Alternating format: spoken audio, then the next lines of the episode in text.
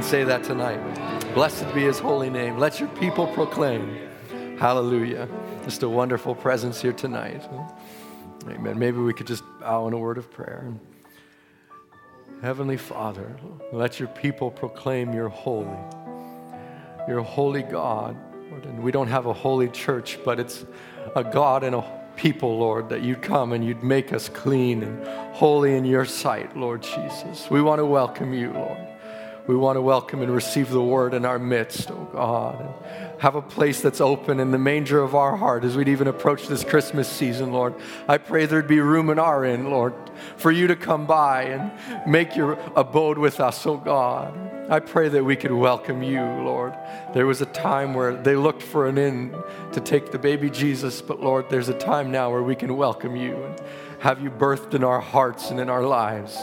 I pray that you'd be welcome here, Lord Jesus. We love you.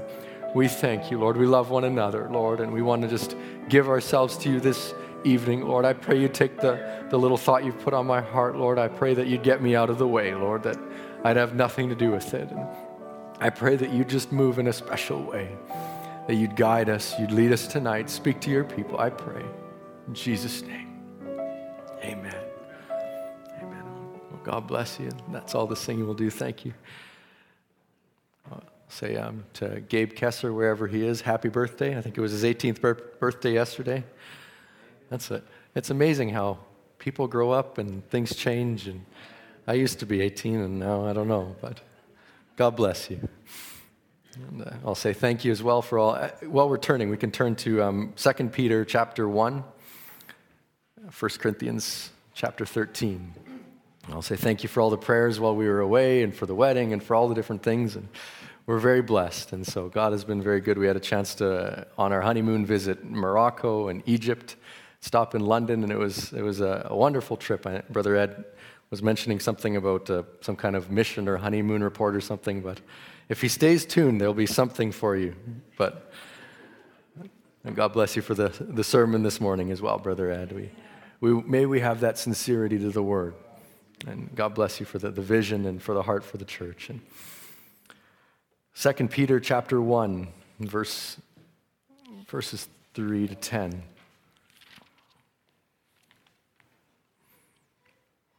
This is a familiar scripture from the message, Statue of a Perfect Man, and I want to focus in on one of the elements from the Statue of a Perfect Man tonight, but it might take me a little bit to zero in on it, but... According as his divine power hath given unto us all things that pertain unto life and godliness, through the knowledge of him that hath called us to glory and virtue, whereby we are given exceeding great and precious promises, that by these ye might be partakers of the divine nature, having escaped the corruption that is in the world through lust.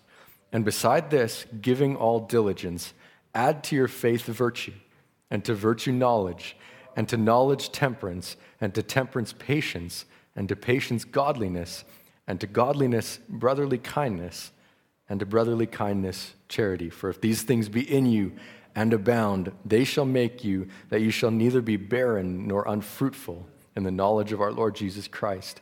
But he that lacketh these things is blind, and cannot see afar off, and hath forgotten that he was purged from his old sins. Wherefore the rather brethren, this is an amazing verse. Wherefore the rather brethren, give diligence to make your calling and election sure. For if you do these things, you shall never fall. Amen. May God help us. May God help us to live that. 1 Corinthians chapter 13, verse 2. This is a powerful section of scripture on love. Though I have this, though I have that, but have not charity, I'm nothing. And I'll just read a verse that we'll see how it comes out as the service goes. Maybe it will, maybe it won't. But, and though I bestow all my goods, verse 2, 1 Corinthians 13, verse 2. And though I have the gift of prophecy and understand all mysteries and all knowledge, and though I have all faith, remember the scripture says, without faith, it's impossible to please God. That's the baseline.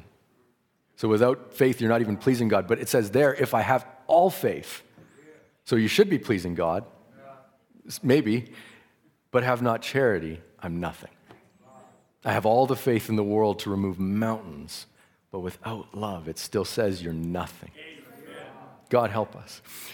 We'll just, God bless you. You can have your seats, and we'll read one more scripture in 1 John chapter 1, verse 7. Maybe I'll just read it as we would get settled. It says, but if we walk in the light, as he is in the light, we have fellowship one with another. And the blood of Jesus Christ, his son, cleanseth us from all sin.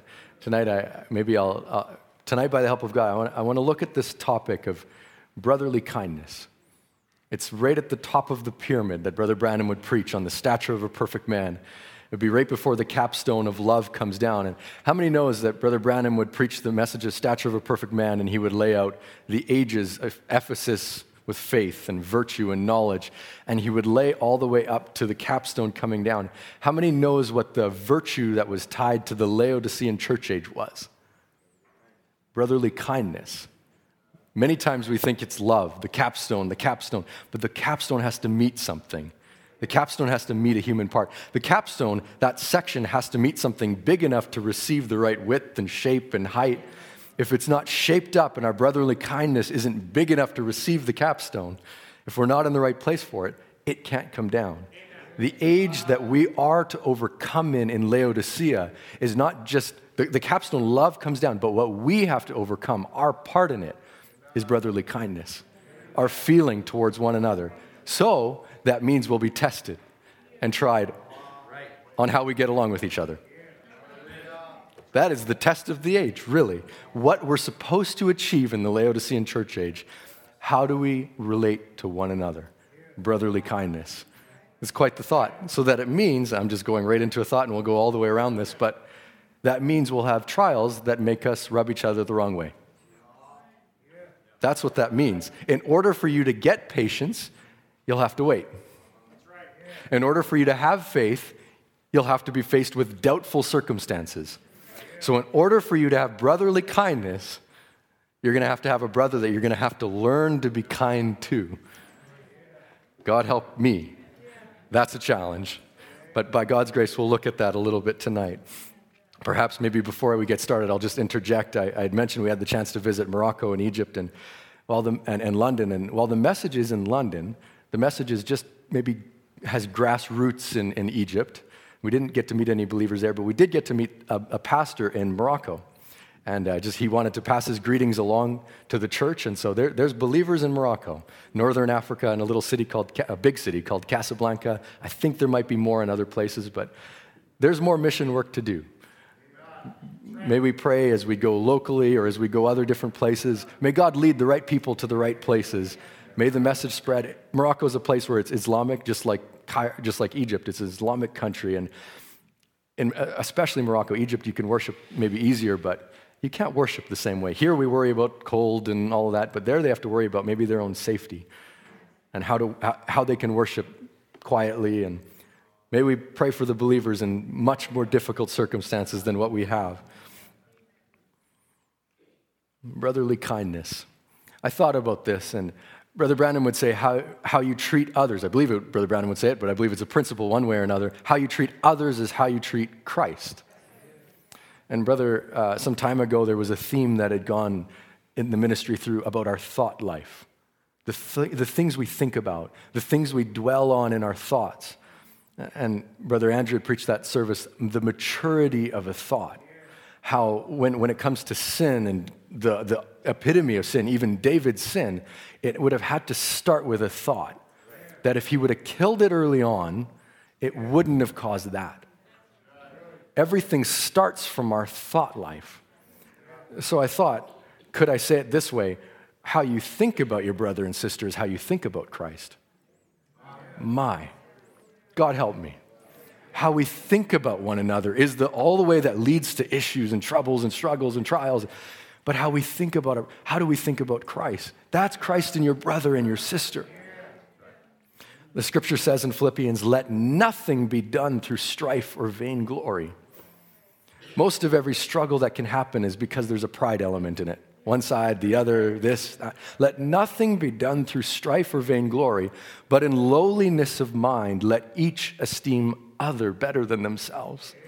Look not every man on his own things, but every man also on the things of others. Brother Brandon would make the statement that eternal life is living for others. I think you would even say the greatest pleasure I know is when I can live for others. We know this quote as a church. Brother Max had preached on it, and it just comes back to me. If this church right now could be put together and knitted together with such that every person could be in one accord, with not one shadow of doubt, which is the opposite of faith, but we'll also show that's the opposite of love as we go, is the one shadow of doubt anywhere, there would not be a feeble person in our midst in another 5 minutes. If we could get that one thing, there would not be nobody here desiring the Holy Ghost, but that would receive it if you could just get that certain thing fixed. What is it? It's that love, that brotherly kindness, those two things coming together that makes the church work and fit together. Now, he says, there is where that battle begins, right in your mind, whether you will. It's a choice to make. The thought, the approach, the response I take towards my brother and my sister. But the greatest battle ever fought starts right here in our thought. How do we think about one another? I'll just take a little detour. This is from The Way to Have Fellowship, 1955. If you get a chance to listen to it, listen to it. Brother Branham would say, but how that every person desires fellowship. I've never seen anyone yet who did not desire fellowship. That is, all right, mentally balanced. Now, you might want to pick your fellowship. We all do. Of course, that's true to every one of us, Brother Branham says. That's the reason tonight that there's all these fine people have packed out here in this building to a place where they're standing is because they like this type of fellowship. Amen. We're not out somewhere else on a Sunday night, but we're in church because we like this kind of fellowship. They like Christian fellowship. And that's why we come here tonight to fellowship around the Word. Dropping down. And may God help us to realize how that we can have a perfect fellowship. No matter where storms come, whether you're right or wrong, you can still have fellowship. And the only way you can have fellowship as your love perfects. Don't never forget me. If I don't see some of you no more, remember this, that my theme is love covers it all. Brother Branham says, I believe in the redeeming love of the Lord Jesus. I like this song. He says, ere since by faith I saw the stream, thy flowing wounds supply. Redeeming love has been my theme and shall be till I die. I would rather have a church. Listen just a moment, he says. I would rather have a church that knows nothing about any spiritual gift and just be so in love with one another. Just be so in love with each other and with Christ. I'd rather have that than every spiritual gift operating in the church. Now, that might sound hard in a Pentecostal group, but I would rather have it. Where there's gifts, they'll fail. Where there's gifts, they'll bring confusion. Where there's gifts, they can be questioned. But where there's love, it's perfect. That's right. If you had perfect love, you'd have perfect gifts. That's right. So work first with love. That brings fellowship, and fellowship brings the gifts. We want the whole package. I want the gifts in the church, and I want the love in the church to come and produce all that God would have. This age is not to, even now in this age, we can say, well, tongues was from Pentecost. No, tongues is for now and for today, but let's get it in order. Every part, every gift, we want everything. And we want it right from the right channel, from the inside out, from a born-again experience and a life that's lived and that flows out. Fellowship, the first and original fellowship that human beings had was with God. There wasn't even another living creature on earth that he could fellowship with, Adam, but God. Then God made him a helpmate, a wife, which is a part of him. Dropping down, Job, the oldest book in the Bible, he longed for fellowship. He knew that there was a creator and he believed him with all his heart. He said in a child way of saying it, oh, if I could only get to him. If I only knew where he lived at, so many times we get torn up with the things of life. And we long for that presence of God, that peace, that something comes down and then you feel all right again and all aligned and in the right place. Oh, if I could only get to him, if I only knew where he lived at, if I could go up and knock on his door and talk to him just a while, wouldn't we all love to do that? But think, Brother Branham says, he's closer to you than his door. His door is your heart. He's so close tonight, he's closer than your right arm is. He's part of you. And if we can only realize that he's here and how he wants to have fellowship with us, his heart is greater for fellowship than ours are. And the reason he makes us that way, because we're offspring of his, that's what makes us long for fellowship. Brother Brandon would go into a story about maybe before or after, but in this message about the bull and the bees, and how love came in and changed the circumstance. He says, I've often thought that Adam and Eve out in the garden, knowing no sin, or Eve, his wife, beautiful, standing in the garden, and then Leo the lion would come up, and here comes the tiger, great beasts of the field, kneeling on their knees, dropping down. There was no death nowhere, kind of going through it. The devil is what makes wild animals want to hurt you. And if you can produce in your heart the right kind of a love towards the most horrible beast in the world, in the woods or desert, that beast won't harm you. That's right. I know it by experience, but you can't pretend it. He knows whether you do or not. There's something about him that he knows it. But if you're really not afraid, and we want to look at the opposites of fear, but if you're really not afraid, I've never seen anything that would hurt you. No matter, a lion, whatever it might be, he'll walk away from you. The trouble with man tonight, dropping down, that's the trouble with people tonight. You're scared. The biggest curse there is on the full gospel people or any other people is because they're afraid. God has made the provisions to take him at his word, the promises of God. God's made these provisions, but you're afraid to take his word for it. If you wasn't afraid tonight, why? You would take your healing by faith because God promised it. There's only two faculties that govern a human. One of them is faith, which brings results, and the other is fear, which has no value in it at all. Brother Moses preached a sermon called There's No Virtue in Worry. There's no virtue whatsoever. Faith is of God. Fear is of the devil. Fear makes you weary. Fear makes you wonder. And if I was going to die in the morning, what good would it do to get all stewed up? Don't be weary. Don't be scared. Wished I had the time. And he begins to tell the story of the bull. And he goes, and we know the story, so I'll drop into it. He has a gun. He didn't have the gun. Actually, he left it. There's a bull. It's charging him. Something happened, Brother Branham says. Oh, God, if that would only stay there instead of going away, he says. Something happened. I wish God would let it happen to everyone here tonight just long enough to get healed. There's a statement. He's talking about divine love. Not just faith even, but a furtherance of faith, and we'll go to it. A furtherance of faith. He's talking about divine love. If that would come just long enough for everyone to get healed, he says. Something happened that I wasn't scared of the bull. I felt sorry because I disturbed him. He loved the bull. I would say he even had a kindness towards the bull. I was in his field. He was laying out there not bothering me. I come along and woke him up, and so I felt sorry for him. God help us to live in that place, in that channel, in that place where we'd be sensitive to one another, would be sensitive to the people around us, the worldly people around us, the people we work with, that we would care how they feel, how we treat them in a place that we could reach them. Brother Branham says, love will conquer anything. Love will conquer anything. The way to have fellowship. And when you separate from divine love, then you can't overlook your brother's mistakes no more.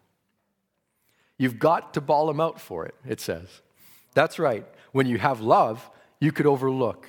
But when you separate yourself from it, you've got to bawl him out for it. You can't overlook sister's mistakes no more because you've got away from the divine part. But if you really love the Lord Jesus, if sister or brother does something to you, oh, well, that's all right. They didn't mean to do that. I say, that's not human, that's divine. That's not human, that is divine. They didn't mean to do it. That's the kind of love that Christ had. Father, forgive them, they don't know what they're doing. That's the same love he had towards us when we were rotten sinners in our spot and in our state where no one could love us or look to us. So what love ought we to express to those around us? What if he'd held my sins against me? What an awful person I was. But he loved me so well that he forgave me for them. When I was undone, he forgave me. He loved me a pure love. And when Adam separated himself from pure love of keeping God's word in his heart, when he did that, these other faculties came in: malice, envy, strife, hatred, so forth. I wonder if we could turn to Ephesians chapter 4. Is this all right so far? Ephesians chapter 4, verse 1.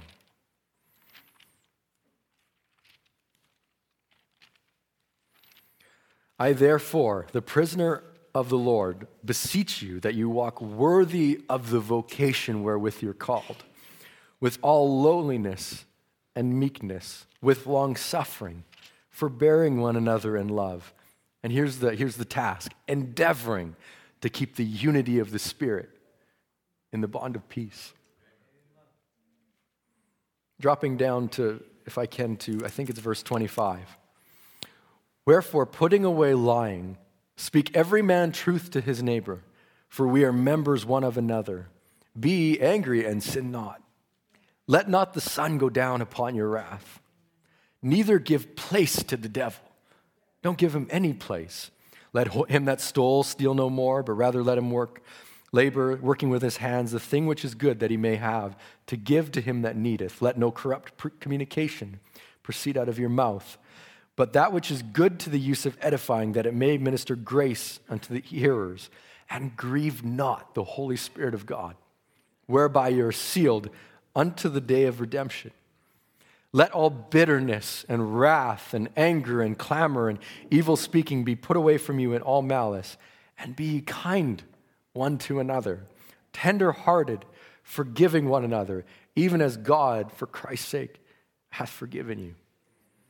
These words have some kind of cleansing effect, some kind of almost inspiring effect. As you imagine that kind, tender-heartedness one towards another, a picture can come to your mind.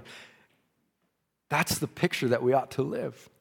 That's the goal that we ought to have as Christians.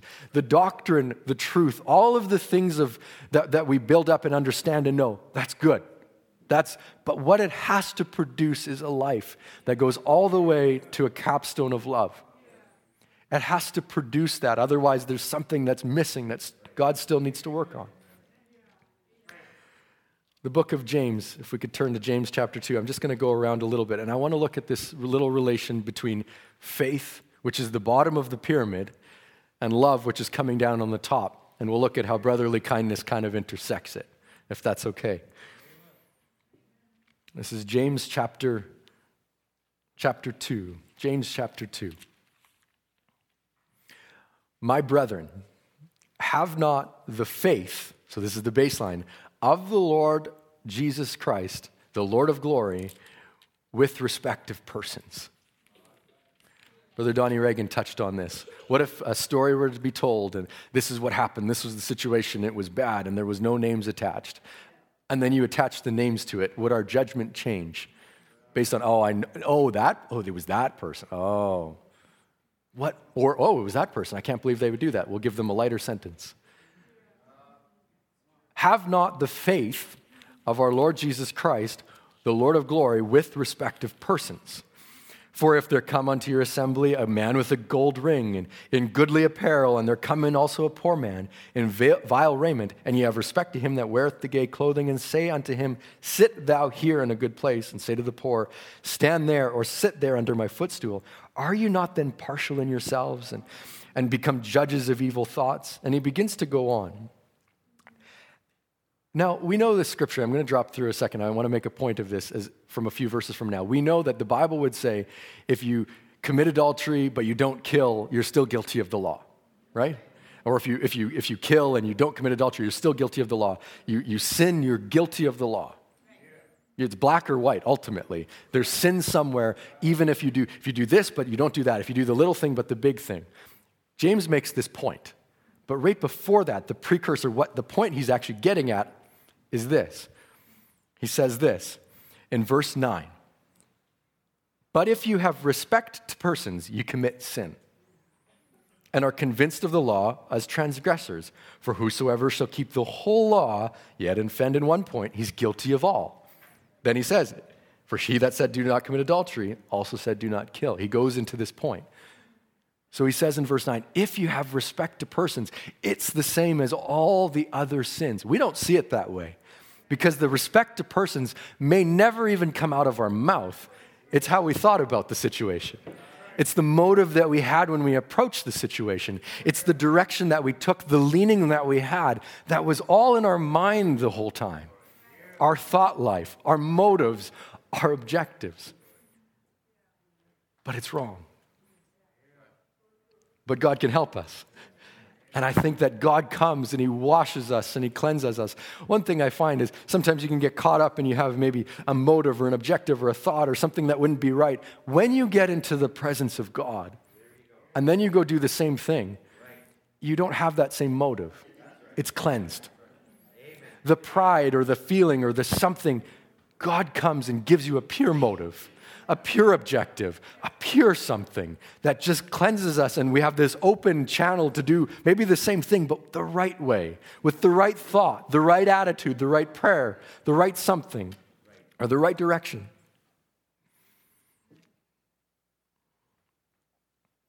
Now, the bottom of the pyramid in the Statue of a Perfect Man was faith, and then it was virtue and knowledge, temperance, and it built its way up to brotherly kindness and charity.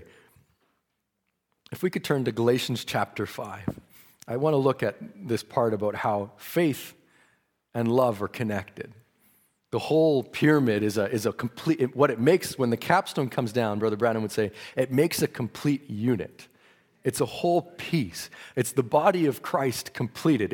It can be adopted. There's something that it can be fully sealed. There's something that happens. Maybe not sealed, but fully completed. Galatians chapter 5, verse 1, it says, stand fast, therefore, in the liberty wherewith Christ has made us free, and be not entangled again with the yoke of bondage. Behold, I, Paul, say unto you that if you be circumcised, Christ shall profit you nothing. For I testify again to every man that is circumcised that he is a debtor to do the whole law. Christ is become of no effect unto you. Whosoever of you are justified by the law, you are fallen from grace. For we, through the Spirit, wait for the hope of righteousness by faith, the baseline, the bottom of the pyramid, the foundation, the fundamental foundation of faith. For in Jesus Christ, circumcision availeth nothing, nor uncircumcision, but faith which worketh by love. Faith which worketh by love. Brother Ed, you just jumped right over the one scripture that I want was maybe a theme for tonight a little bit, or something that would fit. Jesus would say, the two great commandments are this: love the Lord your God with all your heart and soul and mind, and love your neighbor as yourself. And in this fulfills all the law and all the prophets. Love the Lord your God with all your heart and soul and mind. Faith, without faith, it's impossible to please God. When we have faith, we please God. God can see our faith. Faith is an invisible thing. It's the sixth sense. I can't see your faith. Only God can. What I can see is if you love your neighbor. Because what is that? The faith being expressed in a way, in a tangible form, there's a works element that's come out now, that love towards one another, love your neighbor as yourself. We know in the book of James, he was one that looked at how faith could be expressed by the works to others. Whereas Paul looked at how God saw your faith. But when man sees your faith, what we can see is the love that you have towards one another. I still can't see your sixth sense faith, but I can see the way you treat me and you treat others around you.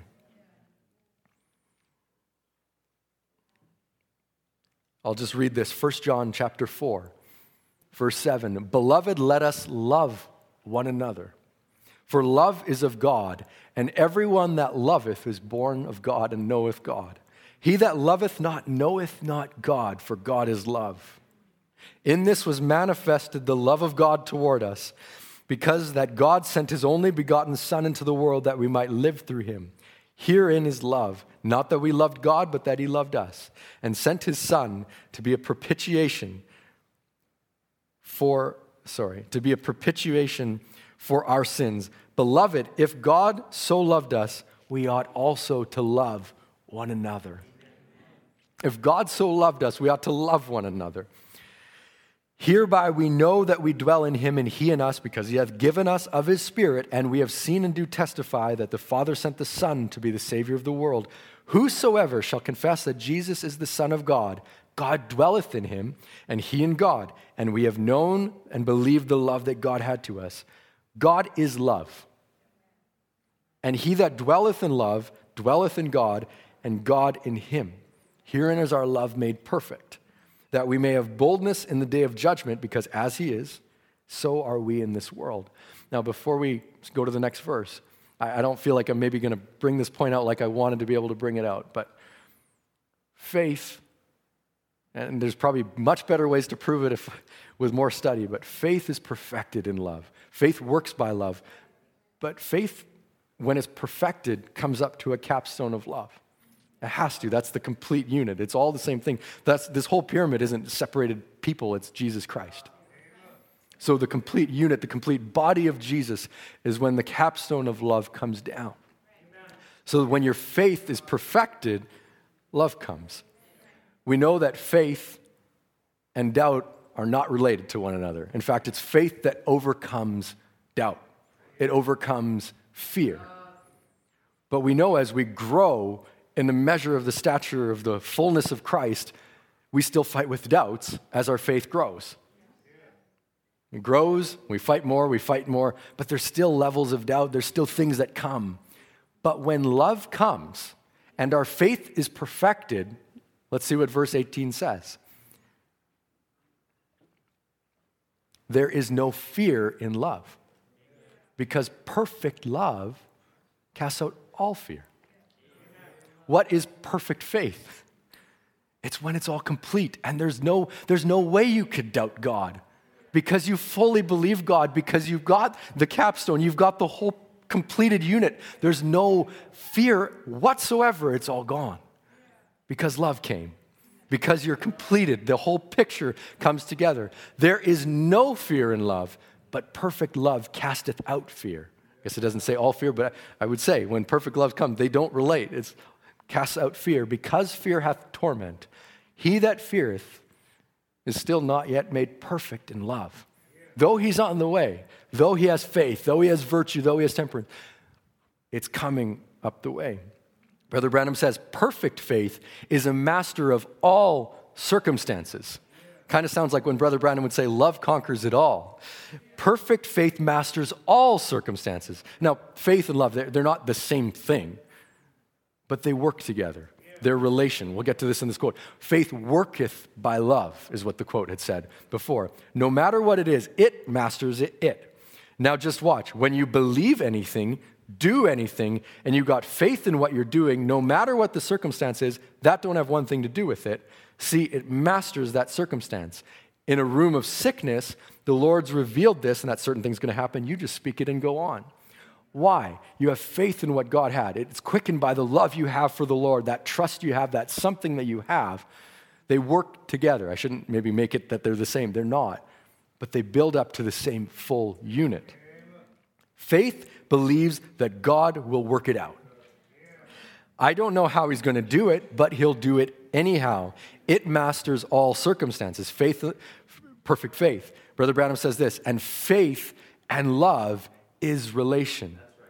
Because you can't have faith unless you got love, because your faith is in a God who is the very essence of love. I don't know exactly how you divide that, but faith and love works together. So now we can go to 1 Corinthians 13, and it says, though I'd give my body to be burned, or that's maybe the 13, this one. And though I have the gift of prophecy, understand all mysteries, though I have all faith, that I could remove mountains, but if it's not perfected by love, I still have nothing. I still am nothing. there's still something to come and complete me.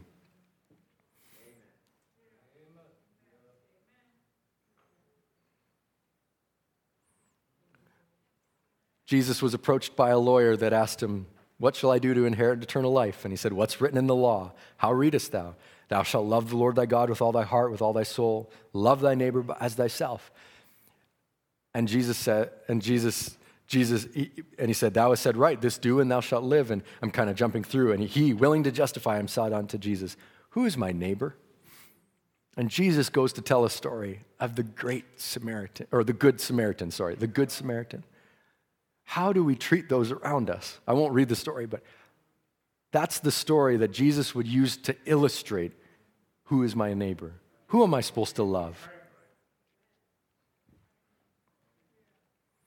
The scripture says you know what, I'm going to jump in. Brother Mark, if you could just pull up this slide. Brother Ed, if you watch close, there's a honeymoon picture on this slideshow. We know that one there. That's all you get, but this was when we were in Egypt. This is the three pyramids in Giza. Giza and Cairo are kind of separated by the Nile River, and they're kind of make almost what feels like a big, oversized, huge city. And you'll see on the far left, that is the Great Pyramid, the one that Enoch would have designed and built and been a part of. If you can kind of see the top, it looks a little bit flatter. Maybe it won't look from that picture, but the capstone, I think they might say it was lost or something happened, but it didn't fit. I guess it would have been even maybe rejected. Maybe they built it, however it was, but it was never put on the pyramid. So we got a chance to see it. It was very cool. I recommend if you ever get the chance. But Brother Branham would preach the Statue of a Perfect Man, building with the pyramid and looking at brotherly kindness. I want to look at a couple of quotes that I found that have struck me about brotherly kindness that would fit in and around the themes of brotherly kindness. And maybe I have a remote. I'm not used to doing this. We read this one, but let me read it again in the context of everything we've looked at. "I'd rather have a church that knows nothing about any spiritual gift and just be so in love with each other and with Christ. I'd rather have that than every spiritual gift operating in the church." That might sound hard in a Pentecostal group, but where there's gifts, they'll fail. Where there's gifts, they'll bring confusion. Where there's gifts, they can be questioned. But where there's love, it's perfect. Then the gift will be right. Then it'll be perfect. And if you had perfect love, you'd have perfect gifts. So work first with love. That brings fellowship, and fellowship brings gifts. Brother Branham speaking, anointed ones of the end time. "And now many times I forget to recognize the ministers." He was probably standing on the platform, ministers around, or perhaps around different places. "I guess our Brother Neville, a precious man. These other brethren here," he says, "we're happy to have you. Not that we disagree with you, brother, to be different." So he did disagree with them. "Many of you might be Trinitarian preachers. We don't want to be angry with you. We love you.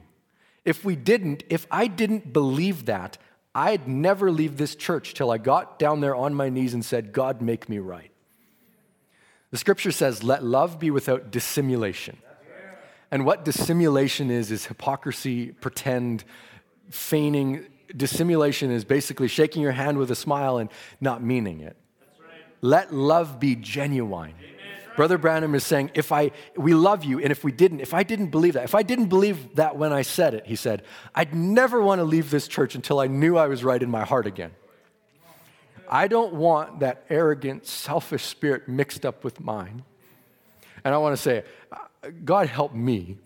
This is not human, this is divine. I have not overcome. God help us all. This is the spot that the Laodicean age has to reach and overcome. This is the battle of our age in order to receive the capstone. I don't want that arrogant, selfish spirit mixed up with mine. I want my spirit to be pure and clean, brotherly love, holy with the Holy Spirit.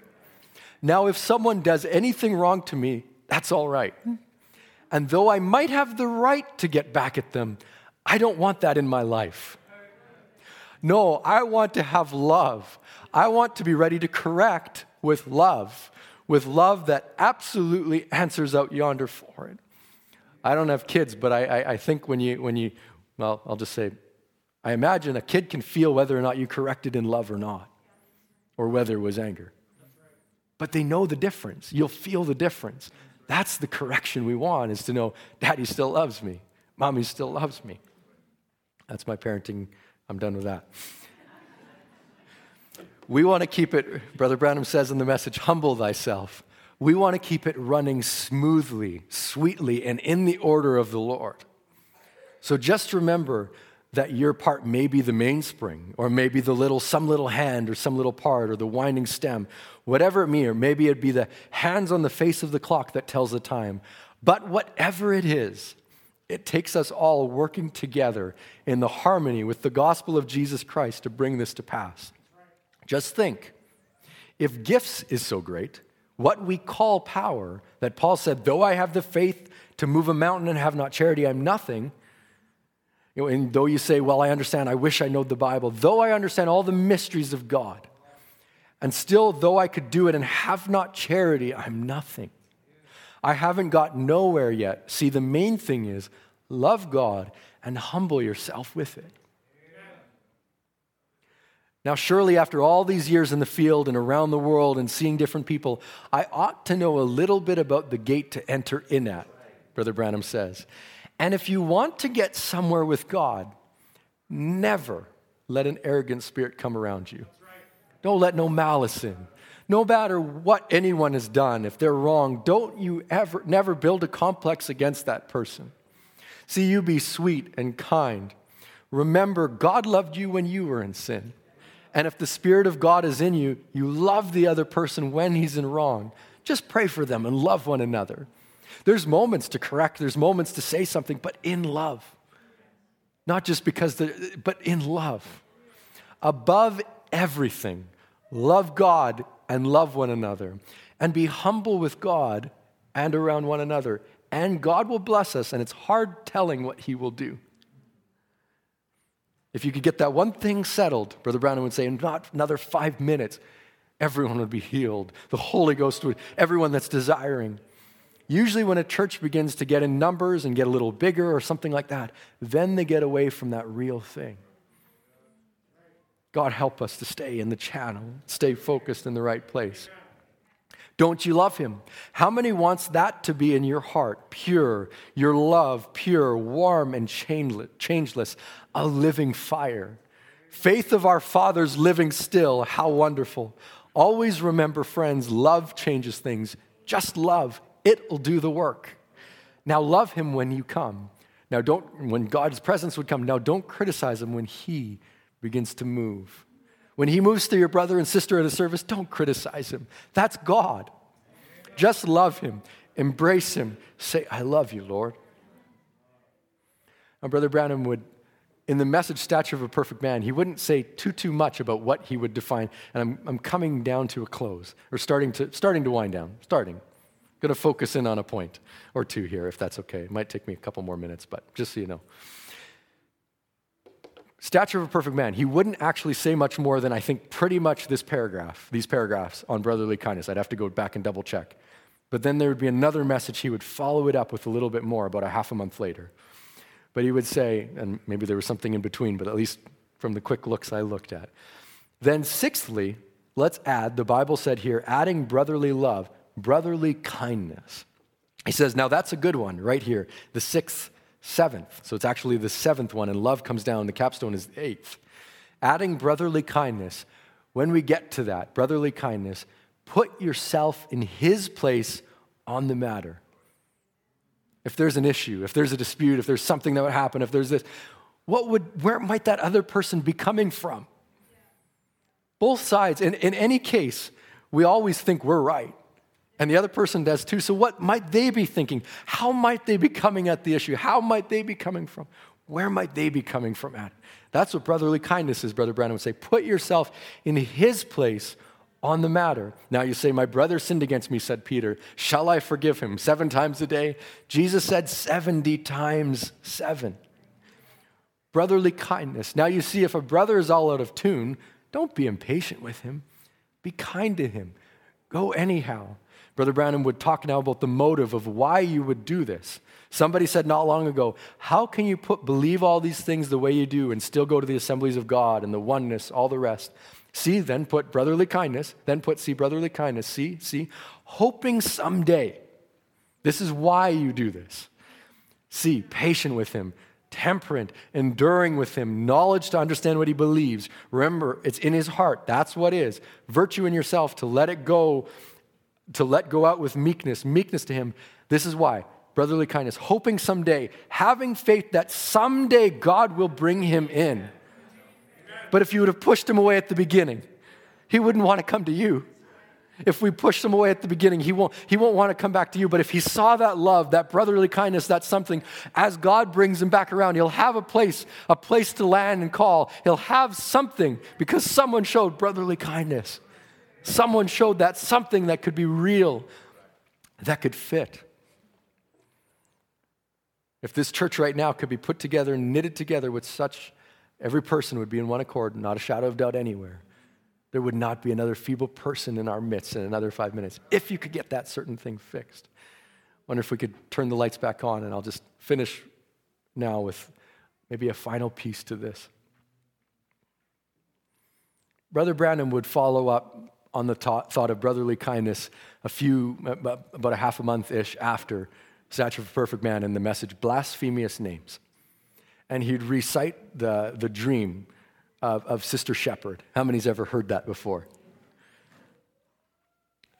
It's striking. Sister Shepherd would have a dream that, and I wonder if I can properly get to it, but maybe not. I have the quote that I'd like to read after, but maybe I can just go through it for one quick moment. She had a dream, and she was wondering if she had the Holy Ghost. That was her question. Do I have the Holy Ghost? And she began to... She was wringing her hands thinking, Lord, have I got the Holy Ghost? Can you prove to me?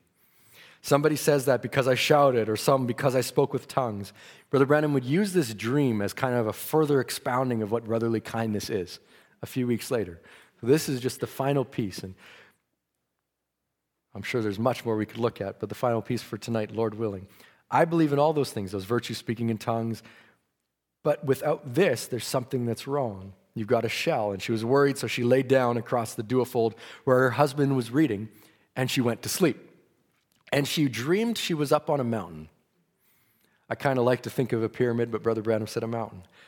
And on this mountain, I haven't got the paper before me, but I think it's like this. She dreamed that she saw a rock box, like a framework setting right in the top of this mountain, and her husband was just behind her.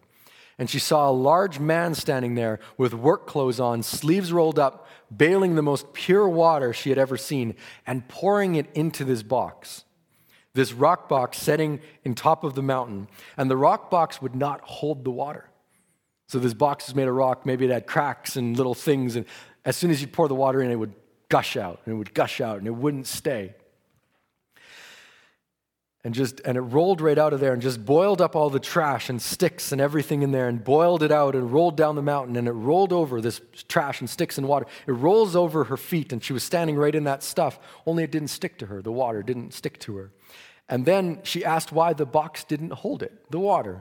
And the man said, that's not water. That's the Holy Ghost. Said, nothing will hold it.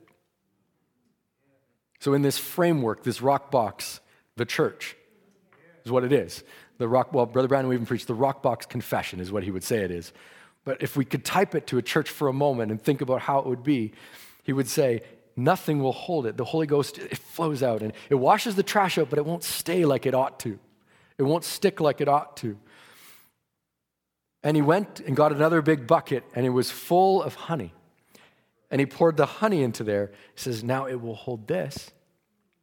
And she thought that box is a rock box, was going to burst forth and spill the honey. The water, the cracks and different things, it didn't let the water stay, but that honey, surely it won't let the honey stay. She thought it would burst out and spill, but it didn't. Something stuck because of the honey. It finally stuck together and held it. She turned down and went down the mountain, and going down the mountain, she stopped at the bottom of the mountain and looked back. and she saw 5 streams of this pure crystal water, not contaminated by the things that it went through, still pure and clear, coming swiftly. Then it slowed up, then almost fading out, and she was wondering if it would ever reach the bottom of the mountain. 5 streams. I think that's just about close to what happened, she said. Isn't that right, Sister Shepherd? Now here is the interpretation of her dream.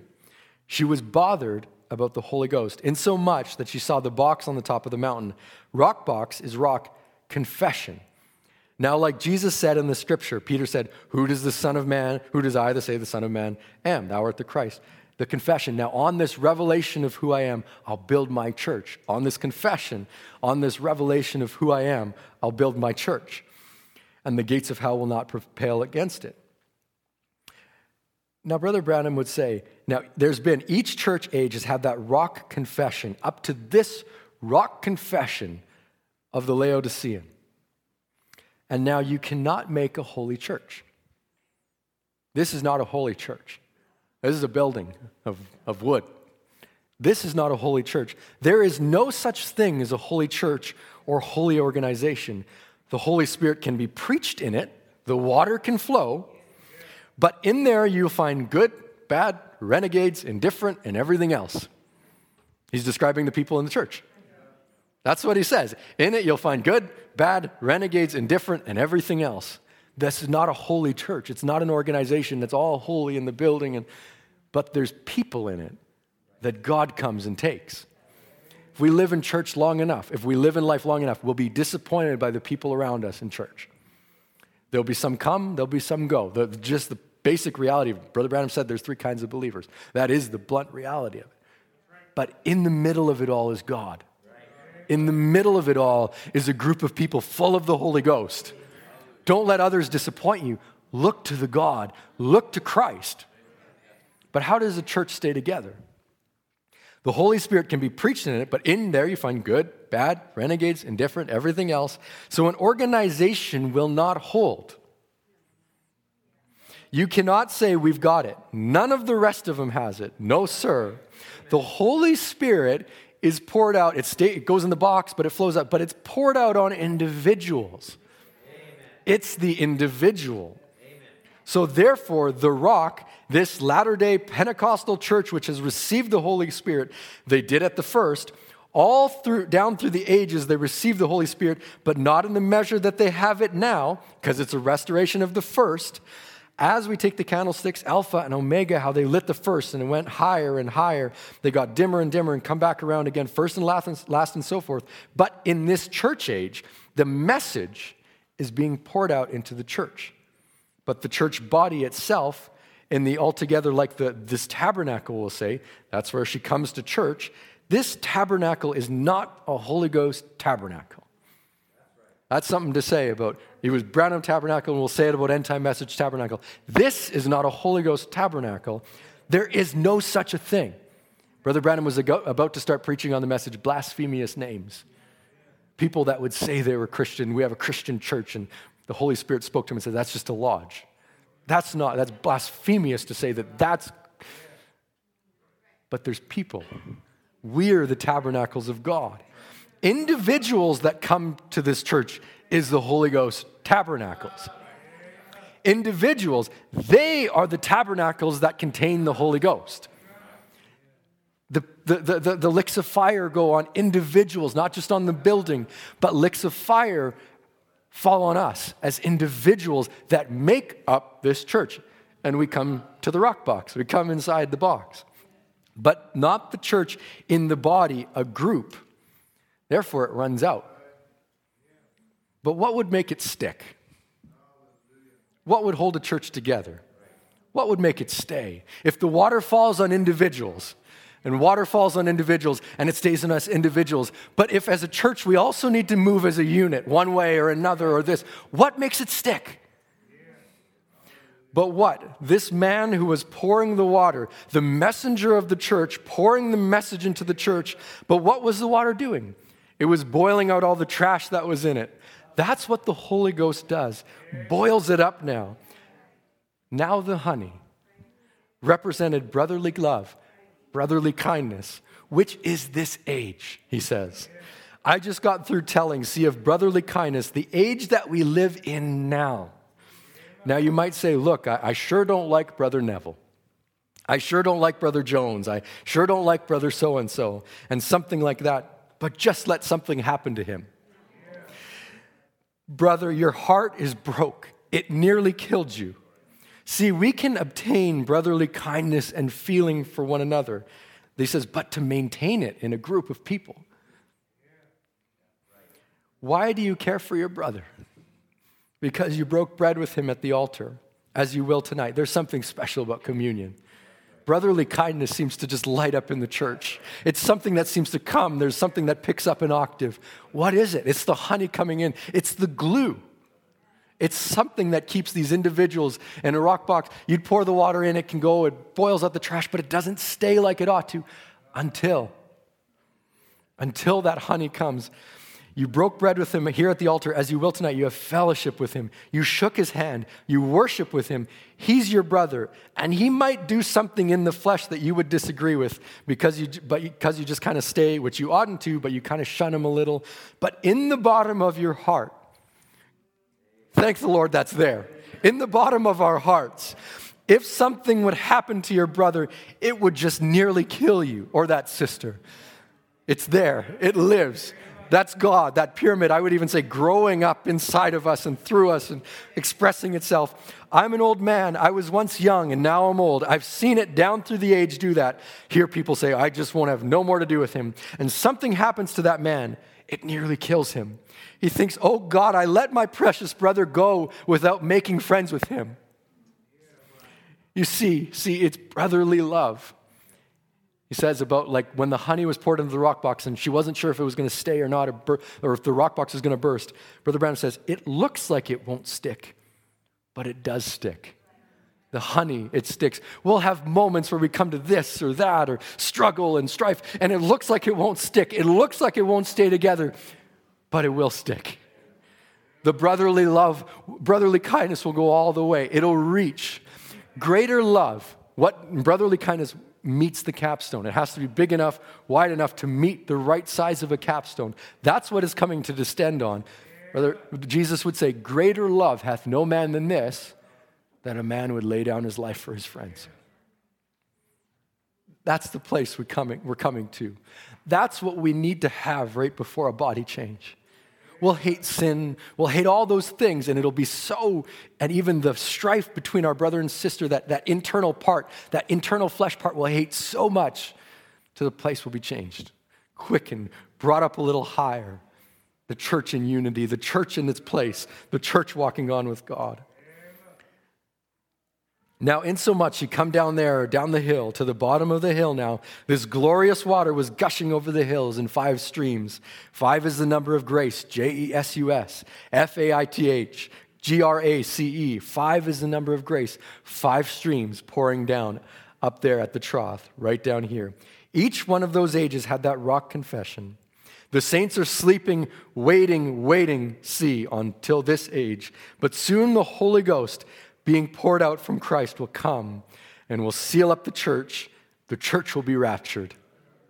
It will be a complete unit of God when brotherly kindness can meet the capstone. It will be a complete unit of God, a bride for Christ who will be the head of all things. Who will be the head of all things. May God bring that to my life.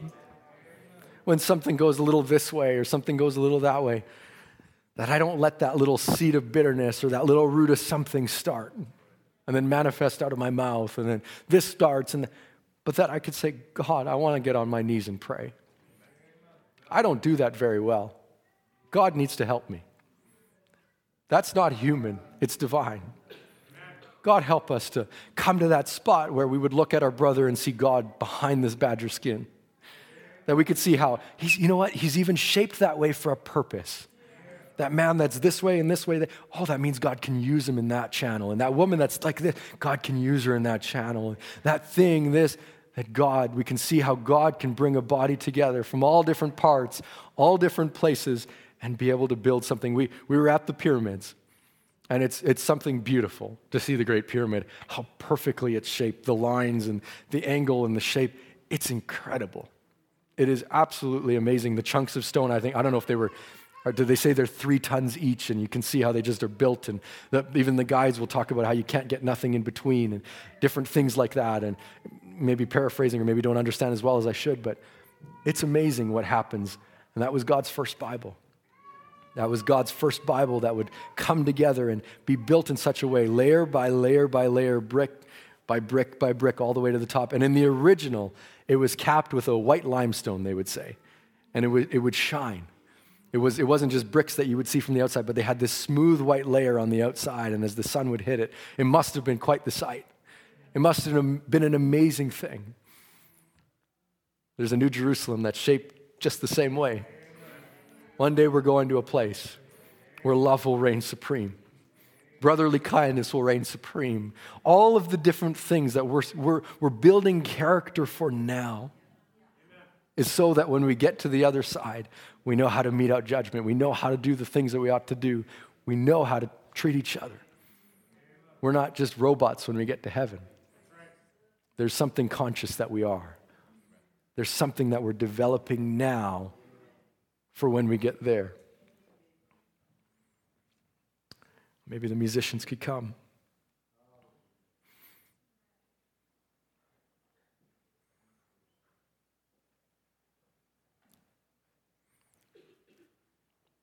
Brother Branham would say, and above everything, love God and love one another, and be humble with God and around one another, and God will bless us, and it's hard telling what he will do. Usually when a church begins to get in numbers and get a little bigger or something like that, then they get away from the real thing. If you can play something softly. Do you know what brought these things to pass? When I first started and the Lord appeared to me down on the river and told me that, and Brother Vale saw that, and I believe in a paper in Canada many years ago where the angel of the Lord appeared on the river and it was Associated Press, mystic light over local minister while baptizing. When we had the tent meeting just across the street, a tent that seated, 2,500 people, ministers come from everywhere, and said, brother, come here a minute. I was just a boy, just a kid. And he said, how do you keep those people in one accord? They just love, they love one another till I haven't seen people love one another. That's the Lord. That's what the church was established, this church was established upon, that godly brotherly love for one another. I've seen them even shake hands with one another, leaving the place and cry like babies to leave one another. They loved one another that well. And I could go to their house and visit them, and times the Bible was laying open and stained with tears. Coming at nighttime where fathers and mothers were gathered together, their little children around the floor kneeling around, and fathers and mothers on their knees crying and praying. I'd stand at the door and wait and wait and wait, and they didn't stop praying. I'll just sit down on the steps and start praying myself, waiting for them. And they love one another. We used to sing that old song, blessed be the ties that bind our hearts in Christian love. The fellowship of kindred mind is like to that above. When we asunder part, it gives us inward pain, but we shall be joined in heart and hope to meet again.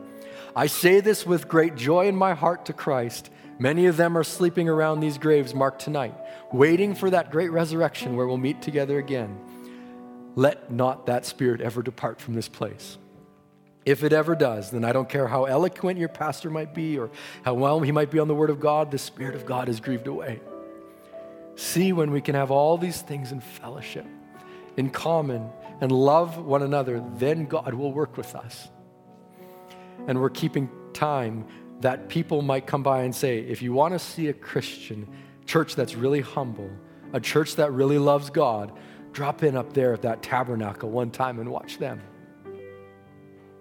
Look at how the care they have for one another, the respect when the gospel is being preached, how reverent, how everything is just in order. See that they can look and see the time we're living. I think about, it struck me this morning, what a great light that's been given in this generation. And did the neighbors know? Just down the street, do they know? Do people know down the street what great light is shining right here? Do we care enough to try to make something to do something, to live in a salty way that someone would want to go visit that church, that would want to come through the doors. The light of the hour is here. Let it shine. They can look and see what time we're living. You'll see the Spirit of God moving among you. Great signs and wonders and things will be taking place. If the thing is working together, it's telling the time. But if it isn't working, the time is stopped. It won't tell the time no more.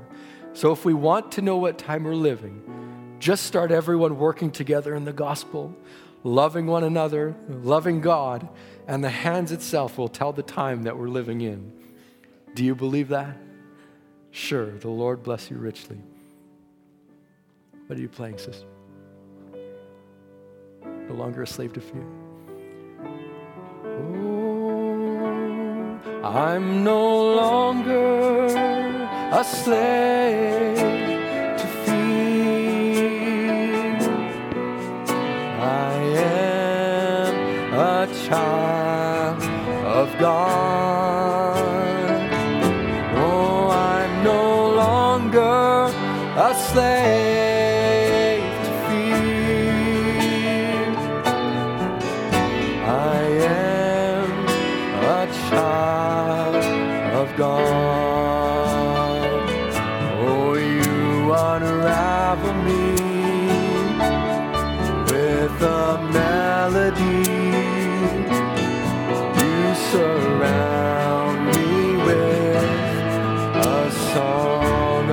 Oh,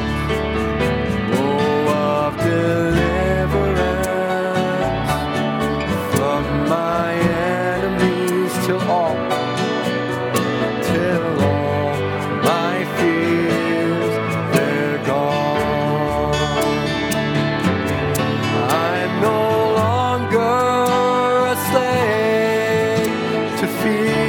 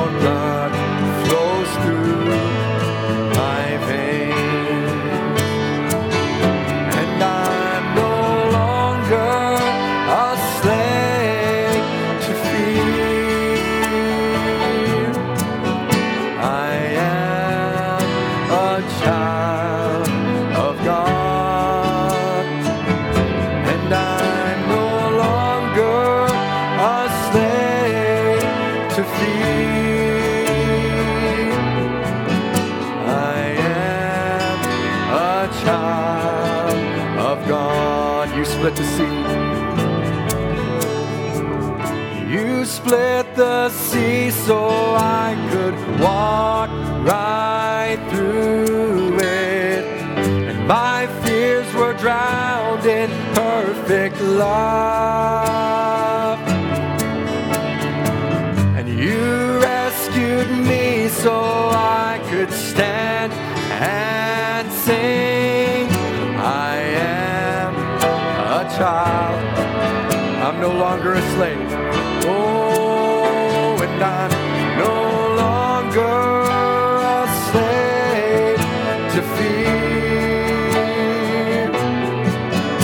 I am